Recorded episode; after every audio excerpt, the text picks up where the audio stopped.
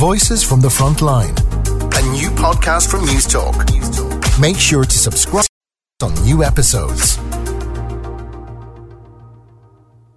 normally we would have over 50 residents, but currently we have a lot less than that because of social distancing. So we've had to move people to different places or they've moved on naturally, but they would be mainly men. We do have three couples' bedrooms and um, several women in separate rooms on a separate floor. Incredibly varied background, really. We have primarily Irish, I suppose. We have some people suffering with mental health issues, a lot with addiction issues, whether it's alcohol or drugs.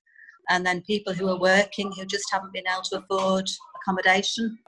My day today was actually quite busy. We have been quieter because we have less residents and busier in different ways. So, you know, we'd be busier cleaning things. So, we're cleaning door handles a lot and any key touch points but it was busy today because we had we've got several residents i'm glad to report are moving on which is basically when they've got somewhere permanent to go to i think because of the situation in the housing market now there are now more properties available for rent so that's been quite a happy day really two residents moving on from us so helping them with their belongings um, you know organising uh, transport for them if they needed it and then on the activities front, we were due to do yoga today, but nobody seemed in a yoga mood. But we did get a little bit of gardening done. The challenge being with social activities at the moment, we try and do something every day, but we've had to adjust our activities because of social distancing.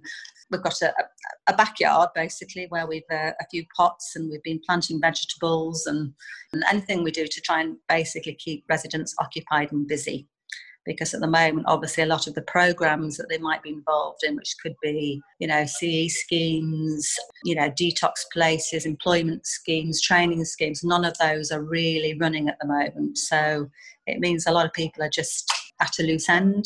And from a mental health perspective, we don't want that to happen very much like ourselves, you know, we the way we all have our our COVID days. You know, one minute you're in the heap on the floor crying, and the next minute you're, you know, you're building a shed. But um, so it is a similar thing. Yeah, staff and customers are like just trying to keep motivated and keep things going and see there's a light at the end of the tunnel.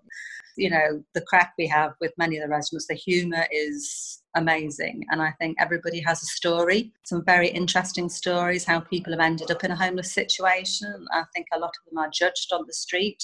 It is a worrying situation at the moment for homeless people. You know, not knowing when they can move on to better accommodation or to get into the programs they want to get into, whether it's for detox or training or development, and just in limbo really, and not being able to see perhaps family and friends that they might have been able to touch base with, have children that have not been able to see for a long, long time you know, I think for us sitting at home in our houses, you know, with all your comforts, your home comforts, it's tough for all of us, but it's a different situation here. You know, yeah, a lot of them, you know, would be would be finding it very tough.